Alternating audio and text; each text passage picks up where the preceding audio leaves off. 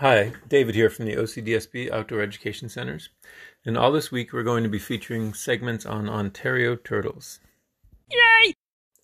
There are eight species of turtles in Ontario, and today I have the privilege of introducing you to the smallest and stinkiest of them.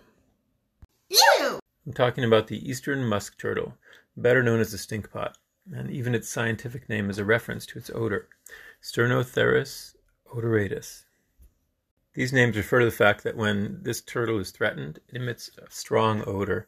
And that odor comes from the musk glands that are at the margins of the plastron, or the lower shell covering the belly of the turtle. If you happen to come across an eastern musk turtle, you're much more likely to see the upper shell, or the carapace as it's known, which is a smooth black and brown oval shaped dome in the stink pot. Now, most other Ontario turtles have wider, flatter shells, but you probably won't see the shell's color anyway, because it's usually covered with mud or algae. And the only splashes of color are two yellow stripes above and below the eye on either side of the adult's head. Did I mention that the stinkpot is a tiny turtle? A new stinkpot hatchling measures less than two centimeters long. It will easily fit on a quarter or in a bottle cap. And even as a full grown adult, it will measure less than 14 centimeters long. A $5 bill is longer than that. You could easily pick a stinkpot up with one hand, although I wouldn't recommend it because they have long necks and a fierce bite. Eastern musk turtles inhabit open water wetlands, ponds, lakes, and rivers with little or no current and a soft bottom. And unlike most turtles, they'll typically forage while walking along the bottom of these habitats, where they eat almost anything they can fit in their mouth, including small invertebrates, crustaceans, minnows, fish eggs, carrion, and algae.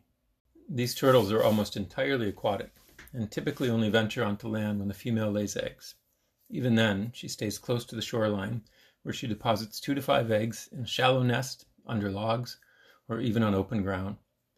The incubation temperature of this nest is what will determine the gender of the hatchlings. Cooler temperatures produce males and females, but if it's too warm, only females are produced. The Canadian range of the eastern musk turtle is limited to southern Ontario and a few locations in southwestern Quebec. This turtle is a species of special concern at both the provincial level in Ontario and at the federal level. And what this means is that they may become threatened or endangered in the future, but currently do not receive species or habitat protection. As with many turtles, habitat loss and degradation tend to be the greatest threat to the eastern musk turtle.